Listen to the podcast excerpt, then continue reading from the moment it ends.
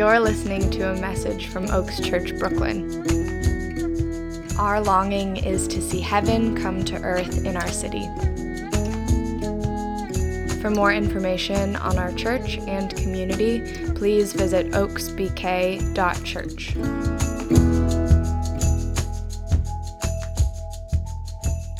Today's teaching text comes from Isaiah sixty-one, verses one through three.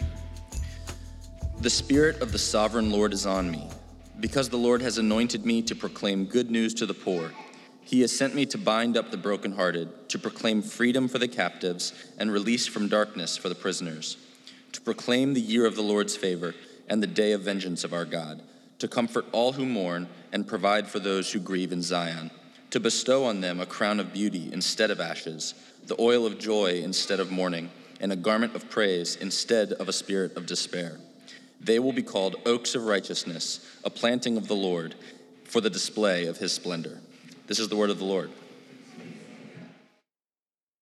Good morning, family.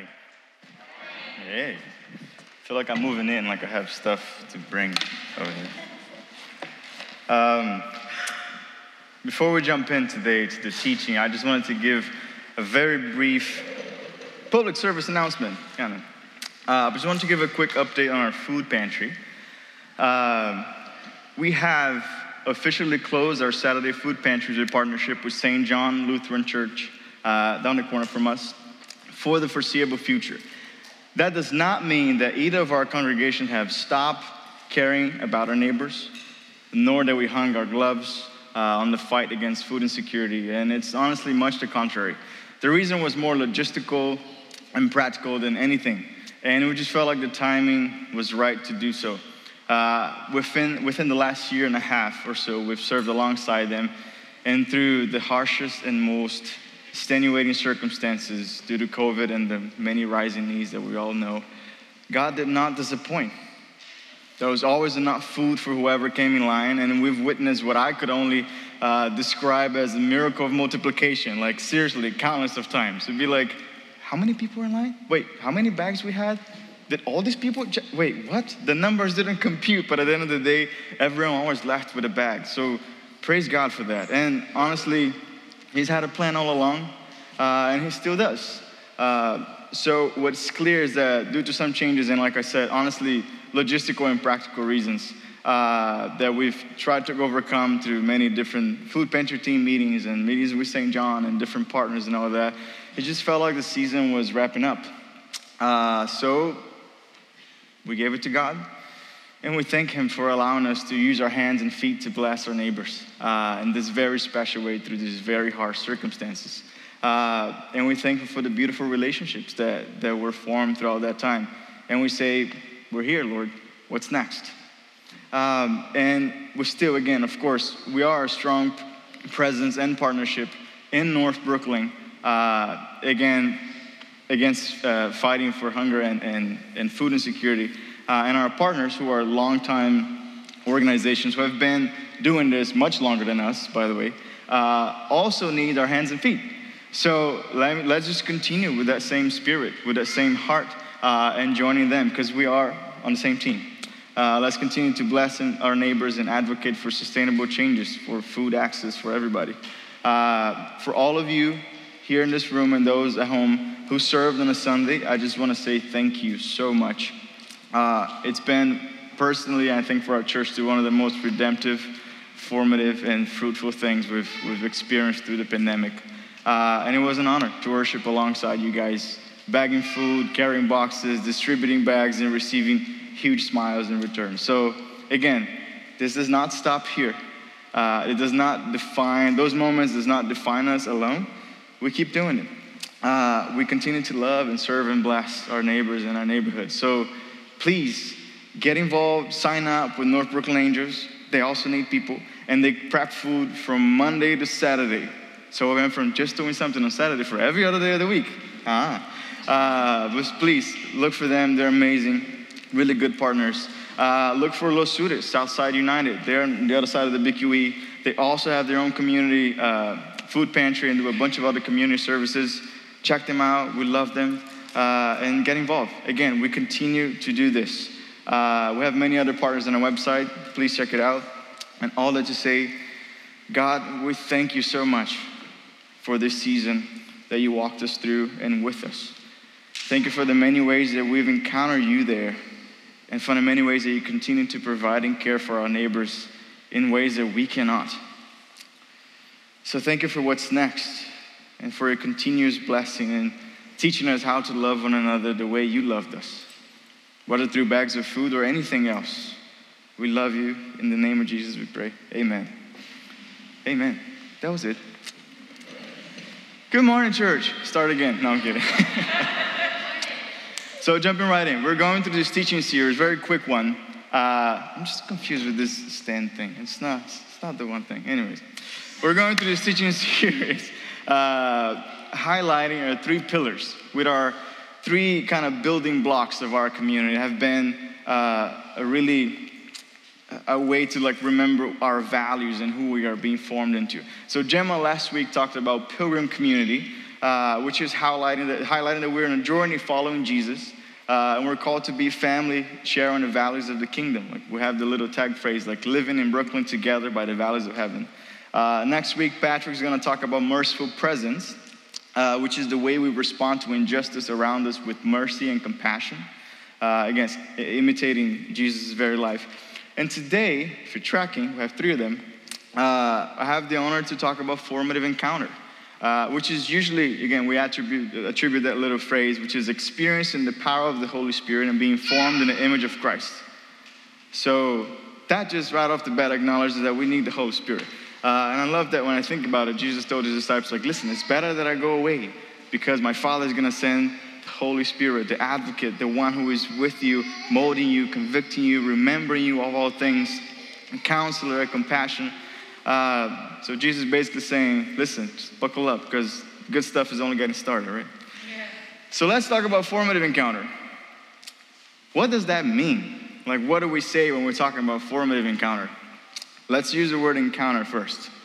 Um, when I was between four, five, six years old, my family would love to go to, we used to go a lot to Disney World, the one in Orlando, not the one in California. Sorry, Californians. The one in Orlando is just nicer. My wife's from California, but anyways.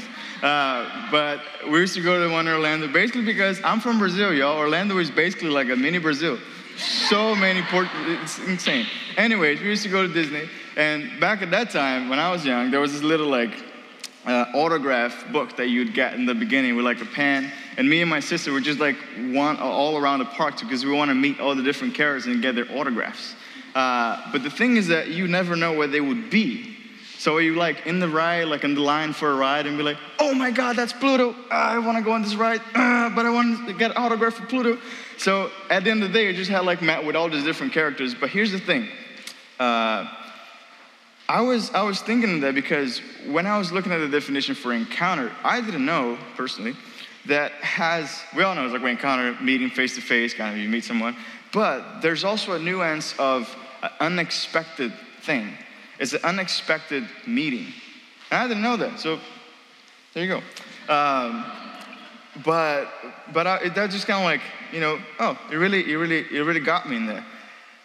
And I was thinking about it, it makes sense to our context too, because when we're talking about encountering here in our context, we're talking about encountering with God, like the creator of all things, like, you know, the maker of all things.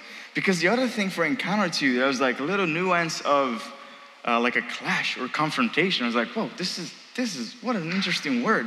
Uh, but again, it made sense, because I'm like, if I'm encountering with God, like who am I, a creature, to encounter the one who created all things? Like, wait, there's a slight fear of reverence in there, right? Uh, and that's the other reason for the word formative, kind of like coupling those two together. Because what we mean by formative encounter, again, is encountering God, experience the power of his Holy Spirit, and being formed into the image of Christ, which means like every time you encounter with God, something happens with you. Like it's formative and transformative at the same time. What we're getting into is that uh, there's this quote by David Foster Wallace that I think it really connects the dots for us. Uh, it's honestly very timely. Uh, it's one of my favorite quotes.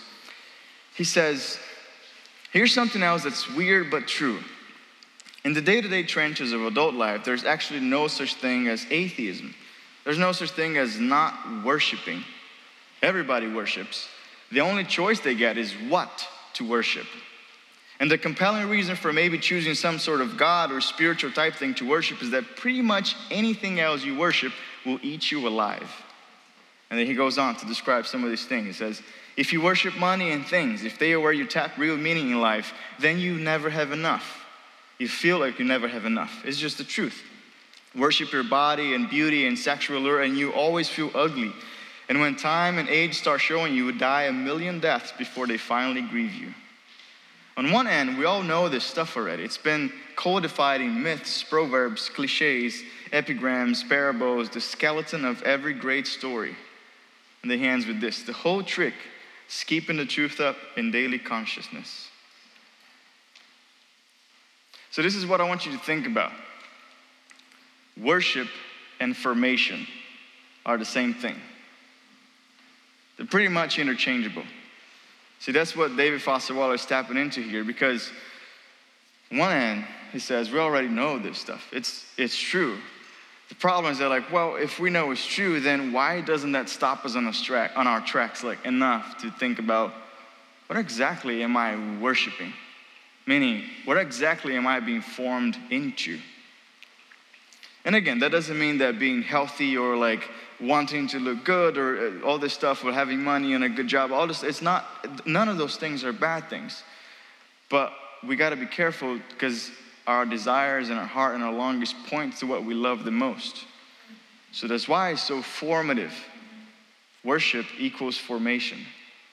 The question then is like, do you love the gifts or you love the creator of the gifts? We become like the very thing we worship. We become like the thing we love the most. So worship is formation. Formation is worship.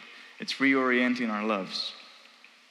It's no wonder that then the first command was like, you know, love the Lord your God with all your heart, soul, strength, and mind.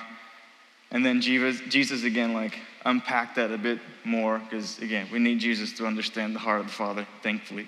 Uh, and then he said, yes, love the Lord your God with all our heart, soul, strength, and mind, and love your neighbor as yourself. Oh, Jesus, thank you. Just like raise the bar, bro. Like, but it's true. Like, it's just, it really goes hand in hand, and we'll get to that in a little bit later. But let's let's talk about worship then, right?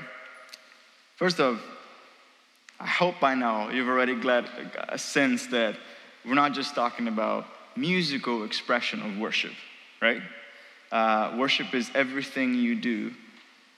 Worship is your heart, direction, and orientation.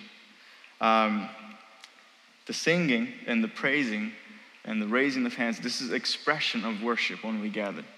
So what do we mean? Like when the Bible talks about words, there's so many words in the Bible that were translated as worship. A lot of them refer to like, you know, a posture of our bodies, like to bow down or to look up. Uh, they also refer to our internal posture, right? Again, something with our hearts and our gut. But if you take all of those into context, and, and the, the common thread between all of them is that there is something like a sense of reverence, like a feeling of expression and adoration to something or someone. I like to think of, uh, of, of a worshipful heart as a grateful heart, right? Uh, my grandma growing up, uh, in most random situations, she would always say like, obrigado, Jesus, which means thank you, Jesus, in Portuguese. And I'm like, what? Like, we'll, in the, in the cashier line to the grocery store, and it was like such a long line, and she'd be like, ah, obrigado, Jesus. Like, what? Like, ah. I was like, I would get annoyed sometimes. She'd go up the stairs, and like, her knee was like already pretty bad and hurting, and she'd be like, ah, obrigado, Jesus. Like, what? Anyways. Uh, but the thing is like, yes, in all circumstances, to be thankful and grateful in that sense, but even the ones that we don't think about it, even the ones that are painful, the ones that like add thirty days to you, or thirty minutes to your, Your, your routine, but a worshipful heart is a grateful heart. It's a formative encounter. Formative encounter is the power and the purpose of our worship. The power, because again, we're adding that tag phrase, is the power of the Holy Spirit. It's God working through it. But the purpose of it is formation. Again, it's forming us into the image of Christ. Again, and God promises to be near us, to draw near to us. men of ministry. I said, whenever there's two or three, I'm there. I'll never leave you as orphans. You know, the Holy Spirit will be you, with you, crying, Abba, Father. I'll be with you to the end of ages, all those things. But the truest test of our worship is not about what it does to us here, but it's rather or not like if it tingle our senses of that bridge is like really hitting the, the spot in my heart, but it's actually how is it forming your day-to-day? How is it forming your inner being, reorienting your desires and your loves? Just a present encounter with God in a moment reforms who you are in a future journey, on an ongoing way. Yes, it's God's joy to encounter with you, to intervene in your day-to-day, because whether you thought about it or not, we were never, never, never, ever, never uh, meant to live life alone. Thought about it or not. And what alone, I mean not alone without people, but I mean alone apart from God.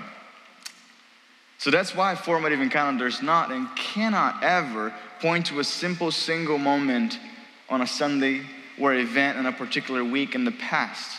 It has to point to a continuous way of living and encounter with God in every single aspect of your life. Like all of the time. And yes, I believe that if I look in the room and if I ask about it, most of us will have some very powerful story and a beautiful story of an encounter with God that formed us. And those are true. And this is also what we're talking about here. But what I'm challenging you is that not to live in those. Not to live in the moment asking God to do that thing that same way again. Because God has invited you into a life of formative encounters. Wherever you go, wherever you are. Not just here in the space. Our dear Sam Bailey used to say, God longs to meet with us way more than we long to meet with him. I always thought it was so true, so beautiful. Because it's not about our ability to cling to God, but his incessant desire to hold us close. And it's really clear when you actually look at the story God's been writing all along. When you look at the Bible and the Old Testament and the New Testament. So let's scan it real quick. Very quick. Old Testament. Genesis. Think about it. There's no need for a formative encounter because you're seeing God face to face. God was present, like right there, walking with man and woman in the cool of the day. Uh, that was it. It was that relationship, was that presence, perfect and beautiful as it was created, whole.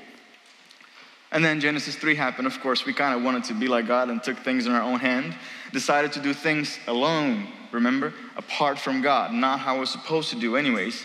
And then from that, the story unfolds. God calls Abraham, and the family grows into generations. We kind of know the story. If you don't, pick me up. We can talk about it. Uh, Egypt happens, all that. God delivering people from Egypt, Pharaoh, and then what? This is the whole part of the plan of God redeeming all things, but starting with that random group of people called the Israelites, right? And then God told Moses, hey, I want to liberate my people because I've seen their suffering. So bring them to this place to worship me, right? So then all that happens. God delivers the people. People go into the, to the foot of the mountain to worship God. God speaks. And then the people are like, oh, no. Moses, you deal with that, bro. I can't. We can't. People are terrified. They're like, no, Moses, we can't. You, you, you be our mouthpiece. And the reality is that that was never really God's intention to do that. God's gathering his people, creation back again. He's like, God is like, I'm not going to contradict myself. I love you, and I'm redeeming this, and I'm using you. I'm faithful to my promises, so I'll work with that. So there was this whole thing that was created with that. Think about it. So Moses was like our first priest, right? So then within that, as, as the Israelites evolved and, and, and the cities and all that, you have a system that establish a people, a place, and a time. So you have people because you have priests, right? That the only ones that could actually go in the presence of God and all that, that would be that intermediated on behalf of the people and God. You have a place because since the times of the desert, there was like a tabernacle, like a tent to encounter God. And even perfectly, you know, aligned and millimetrical, it's like so beautifully well designed. And inside of that was like the Holy of Holies where like God's presence actually dwelled. So you'd go there to meet with God. Not everybody, again, just the priest, but there was a place. And there was also a time because there were assigned festivals. There were like specific sacrifices in the day and all that stuff. So that was very clear. There was an order of things. Then we got to the New Testament. Jesus' way. First of all, we're hit with proximity, meaning because God, God, who was confined to that dwelling place, first off became flesh and moved into the neighborhood, right? So God draw near us, first of all. And then you have life, death, and resurrection of Jesus. And within that, the veil of that place, that Holy of Holies, is torn down. Meaning there's no more separation between us, whatever else, and God within that space. No more. God's very presence is now accessible everywhere and anywhere. Meaning the Holy Spirit was poured out. Again, Pentecost, baptizing all who believed. Like Peter later on talks about building, building ourselves into a spiritual house. Meaning God's no longer confined to a physical space, to a temple. He says, you are the temple. Your very lives are the temple. So then you see the drastic difference between the Old Testament, which was needed and necessary, and the New Testament, which we live on today. People, a place, and a time become a people, a priesthood of all believers, anyone who believes. A place, anywhere and everywhere. And a time, all the time.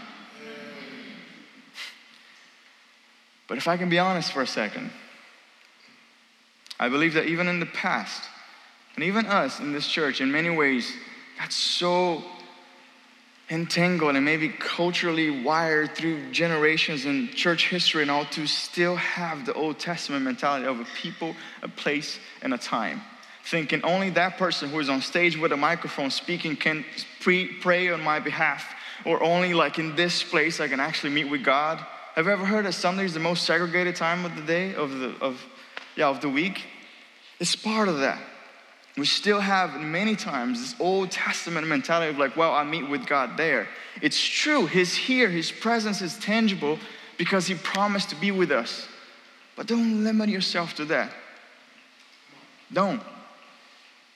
The beauty of it is, I'm also really honest, I know that God's been so gracious to get out of whatever box we put Him in. Always. And as long as we keep seeking Him, I know that He'll always be like, okay, okay, this box is very cute, but no, it doesn't work for me. He'll continue to shape us into who He called us to be and know more of who He is, to the fullness of who He is. So thankful. He's so faithful to that.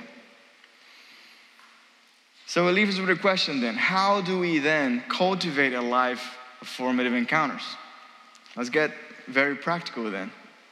Let's go back to that quote from David Foster Wallace. At the end, he says that the trick, the whole trick, is actually keeping the truth up front in daily consciousness.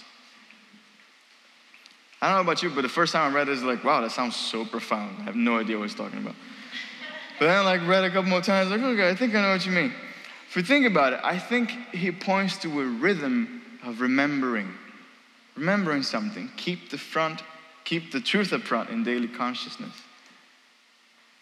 Remembering the story that we're a part of. Remembering who God is. Remembering the truth about Him. Remember the things that He's done. Remember our role in this story that He's writing. All those things. Keep remembering. Keep practicing it. So to remember it, like, daily kind of requires some practice, right? Or some discipline. Ooh. Or say disciplines, because actually in the plural. Um, Henry Nouwen has this really beautiful article. Thank you, Miriam. She sent it to me. Uh, it's talking about spiritual disciplines or practices. Uh, but he first points out that the words discipline and disciple kind of one and the same. They actually have the same root. Have you thought about that? So, because the question is, like, if I say yes to follow Jesus, to be a disciple and an apprentice, then what disciplines or what practices will help me remain faithful to that choice? You catching it? Great question, Henry. Thank you so much. Uh, in his definition of spiritual practices or spiritual disciplines, it's one of the best I've, I've, I've ever read, so I'll share with you. It says the spiritual disciplines are the effort to create some space in which God can act. Spiritual disciplines are the effort to create some space in which God can act. It means to prevent everything in your life from being filled up. It means somewhere you're not occupied, but also not preoccupied. It means to intentionally create space in which something can happen that you had not planned or counted on. It's like, it's always been out of your control anyways. Just wanted to remind you of that. So how do we cultivate a life of formative encounters then? Well, we create space. Are we creating space in our daily lives for things to happen, for God to fill? Or are we like completely booked or anxiously controlling every single aspect of our life and then asking God, please do something because I can't? Shameless plug here. I think we've put so many plugs in this summer today. Shameless plug here that we have the Good Way course coming up, starting this week. There's still spots on Thursday, I believe. Yes. Um, listen, truly is one of the most, to me, has been one of the most digestible and engaging and one of the best ways I've could experience being introduced to several different spiritual practices uh, that will shape your walk with Jesus, that will intentionally help you create space and stretch you and strengthen your faith and your relationship with God. Honestly, this is discipleship. This is, you know, a relationship with Jesus. So please, take advantage of that. I cannot emphasize it enough. Uh, another way that we can cultivate a life of formative encounters is by telling stories of formative encounter. Like, we need to become storytellers uh, about what God is doing in our midst, in our daily lives. But like Patrick likes to say, how God is showing up and showing off, you know, because uh, he does that. And that's literally like the whole of the Bible, if you think about it. Stories of encounter with a God that changed the course of history. Stories about men and women very much like you and I, like broken, undeserving, and totally unqualified, that understood that it wasn't about them, but about what God was doing and how he was inviting them, meaning inviting us, into what he was doing. Formative encounter with a living God that changed who they were, transformed their surroundings, meaning also blessed those around them. Think about it. Love the Lord your God with all your heart and mind, and love your neighbor as yourself. Formative encounter with God is not just transformative and formative to you, but also to those around you. And we need to become a storytelling kind of people. We need to. We're not really there yet. I'll call you out on that. So let me begin with that then. Let me tell you a story about what happened literally this past week. Uh... My wife, Tiffany, and I were working from home, and then we decided to just go to this local coffee shop. Because uh, I had passed by then a few times, and I was like, oh, I see some Brazilian flags. Whoo, what's happening there? Uh, but it's, it's new in the neighborhood, so like, oh, Brazilians taking over. I love this. Uh, so I was like, I have a coffee shop in place. We can go there. So we get in there. Uh, I'm walking in, and then I realize the whole decor, and it's like filled with like this beautiful indigenous artifacts and uh, very like Amazonia, and like I was like, wait, wait a second. I'm from Manaus, by the way, which is the north of Brazil, like in the middle of the rainforest. So I'm like, wait, this is very like my home, uh, which is beautiful. It's not like, you know, different different parts of Brazil. Uh, so that right off the bat is like, oh, check. I like this. Good spot. Great spot. Anyway, so we sit down, and then the owner, Uh, Sid, was there, and he introduced himself to us, like, hey, nice to meet you, why not? And then Tiffany asked him, like, hey, where are you from in Brazil? And he's like, Manaus. I was like, what?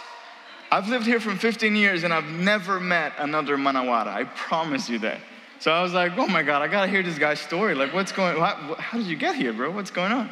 Uh, but I also thought, I was like, oh, I have a sermon to work on. I need to sit in the coffee and just, like, just work this thing out. Anyways. So Sid, catch up with you later, bro. I'm gonna be sitting here. Um, so we sit down, get to some work, uh, and then I overhear uh, Sid talking to some other guy in English, but then eventually like switched to Portuguese, and I'm like, oh. Uh, and, and I, I know what you think. It's like, Carlos, this is a Brazilian coffee shop. Of course, people will be speaking Portuguese. Like, I know, but like, you know, the point is that that guy was speaking English and then switched to Portuguese, but I, I could tell that Portuguese wasn't his like, you know, main language, but he had like all this language, though. Like, he was really fluent. And I was like, what is your story, dude? Like, who, who, how do you know Portuguese? Anyway, so, and then Sid's like, oh, that guy over there is also from Manaus. And I was like, oh, gosh, like, how are you doing, whatever. So I start talking, and then um, he points out that I'm from Manaus and all this stuff. And then this other woman sitting from, across from us, Uh, she's like, hey, hi, starts to speak Portuguese. Like, I'm from Kenya, but I travel a lot in Brazil, and I've been to Manaus, and I went up the Amazon River. I was like, oh, my God, who are these people? Like, where you been? This is amazing. It was a party. It was a lot of fun. Uh, so we started chatting a bit more about, like, hey, what do you do? What brought you to the city kind of thing? Uh, this other guy, uh, what's his name again? I'm blanking. Anyways, but he was he was from Cameroon, so it was like, how do you guys speak Portuguese? I was so I was so I was floored. Anyways, but we started chatting. Uh, Neema, uh, the woman from Kenya, uh, shared a bit about what she does, uh, and she's a speaker. She she's a theorist, uh, and she was sharing that she focused a lot on the intersection of technology and culture and spirituality. And then she drops this, like, in the instead of the decolonization of technology, she says, like, the re-indigenization of technology. I was like, I'm still chewing on that. I was like, oh my God, this is amazing. Uh, Anyways, but then, like, the conversation kind of stops, because if you if you talk too long, it's just kind of awkward. Like, sorry, guys, you're working, so I'm going to go back to work. So we kind of, like, politely, like, oh, yeah, sure, just go back to do your thing. So I just go dive a deep research, like, what is this? What is she doing? Like, I just I go into her website, check out, like, you know, all these projects and things that she's about, uh, as curious as I am, of course. And then I see this thing, one of the projects there was called Radical Love. And I'm like, oh, this caught my attention. So I clicked on it. I started seeing like this little slide presentation about how do we make love go viral. I was like, oh, this is pretty cool. And then so like little uh, spoiler alert, you can't. I was like, oh wow. But it was it was really interesting because it was well written and and it was wrestling with the tension of describing like what viral means and what she loved and, and the fact that we all want love to go viral because we understand how healing and restoration it's needed because of love. And but the thing with the virus is that, like, you know, it's a trend, so it doesn't last long. So we don't necessarily want that to be coupled with love. You know, we want love to spread in a different way, whatever, whatever. And then she uses the word worship because it's wrestling with attention. Like, she says, like, why do we worship the space of things? And I was like, whew. Like, acknowledging that, you know, the harm that we cause to ourselves and to the world around is, like, with the pursuit of, like, th- this meaning of urgency. She was like basically saying like in this little, you know, slideshow that I was like, oh my God, oh my God. She was like, hey, slow down and let love do its thing. And I was like almost in tears in this thing. I was like, oh my God, this is, obrigado, Jesus. Like, this is so beautiful. Uh, so I like looked for her, I was like, hey, Neema, sorry to bother again. Just like kind of took a deep dive on your work here. Uh, who wrote this thing about like love going viral? She was like, I did. Like, she was all like, I was like, wow, this is so beautiful. I was like, uh, really speaking to my heart and soul here. So I was just telling her, like, wow, I'm a pastor. I'm actually preaching this week. And I was writing this thing about, about that, like, just sharing how these things were really similar, like how I, I've known God to be loved in this way and how much we need to create space for Him to act. And it was just this beautiful, beautiful moment of, like, God reminding me again what He's doing in the world. And how that was a formative encounter to me. Like, He pointed me to God. Like, He strengthened my faith. It made me bow down to the one that is love, who knows me so well, that brought me to this coffee shop that's, like, very Manawara. I was like, whoa, working up my heart with this. And, like, met me in this very beautiful conversation in this very random way. And, Neema, if you're watching, thank you for blessing me again. Just that you would catch up on me. Um, but that's the point I make. We need to become storytelling kind of people. What's your story about formative encounter? Where did you see God and His love breaking through this past week? In your life, maybe through you, maybe through someone else's life. See, a few weeks back when we had a prayer and worship uh, gathering, it was just beautiful to hear many of you come uh, and grab a mic in the front and just like share words of gratitude towards God and what He was doing. And listen, let's not stop there. Let's keep going.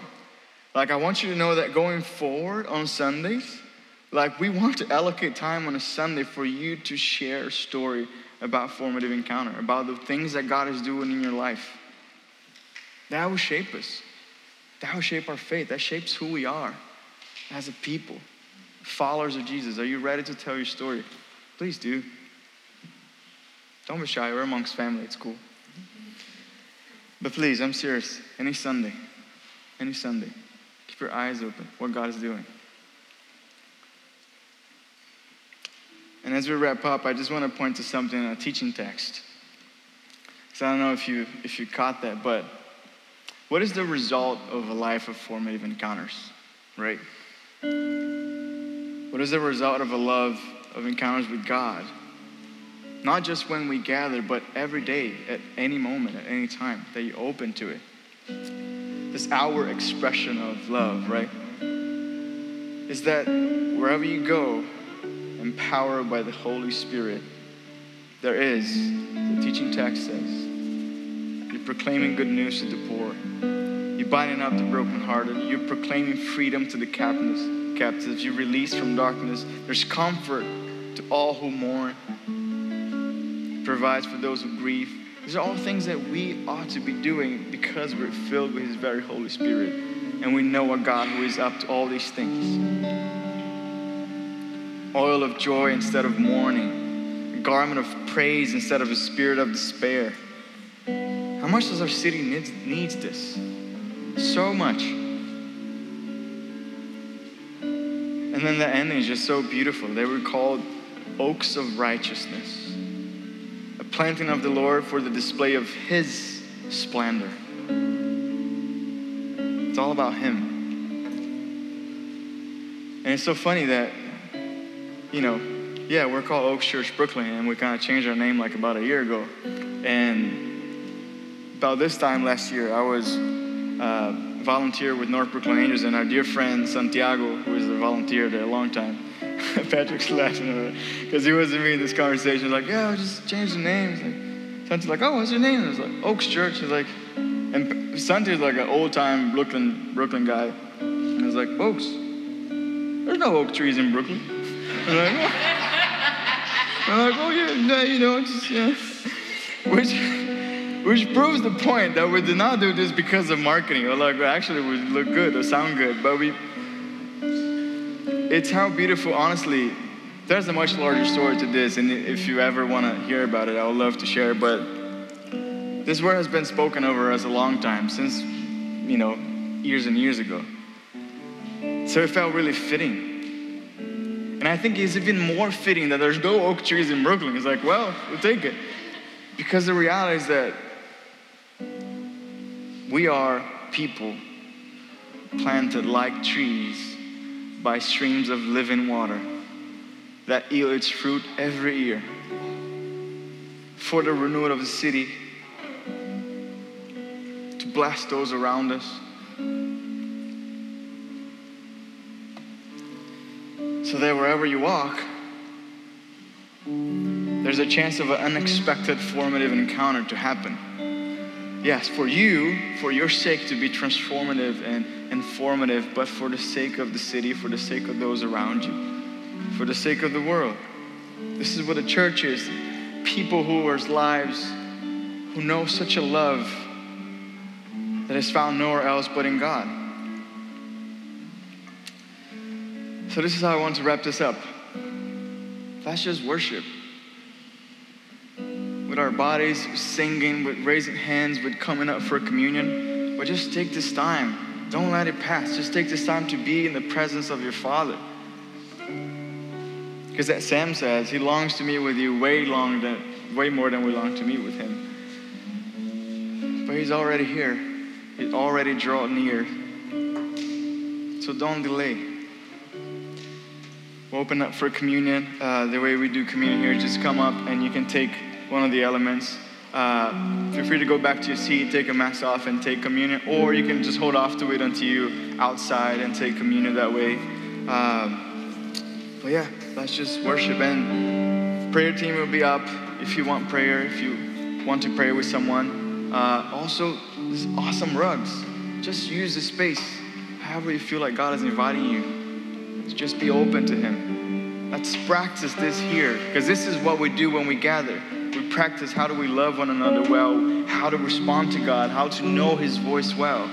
So just use the space for that and worship in that way. Let's create the space that we need in our lives and hearts on a day-to-day and a week basis. But let's learn it here too. So let me just pray over you, and please respond as you feel led.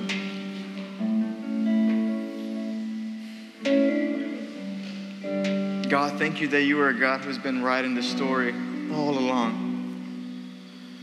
And You're so kind and graceful and merciful that You invited us in because You love us so much. God, thank You that Your love does not allow us to be stuck in the same place, that You're always calling us forward to know more of who you are and to know more of who we are in you. Thank you, God, that we can become a people that everywhere we go, we spread your love, your aroma, for your splendor, for your glory. Thank you, Jesus. Father, would you draw near us even now? Would you speak to us, each and every one of us, in ways that only you can do? God, would you open our eyes even more to the ways that you're forming us in our day-to-day lives, to the ways that you want to speak, but we're so earshot. God, we don't want to be earshot. We want to be a people led by you, because we know your love, your compassion, and your grace. Thank you, Jesus, that Holy Spirit, your presence is everywhere. And nothing, absolutely nothing, stops you. So, Father, have your way. Teach us to know your voice right now in this place when we gather. Teach us to love you more in ways that only you can do. Come, Holy Spirit. In the name of Jesus, we pray. Amen. Come, family, respond as if you led.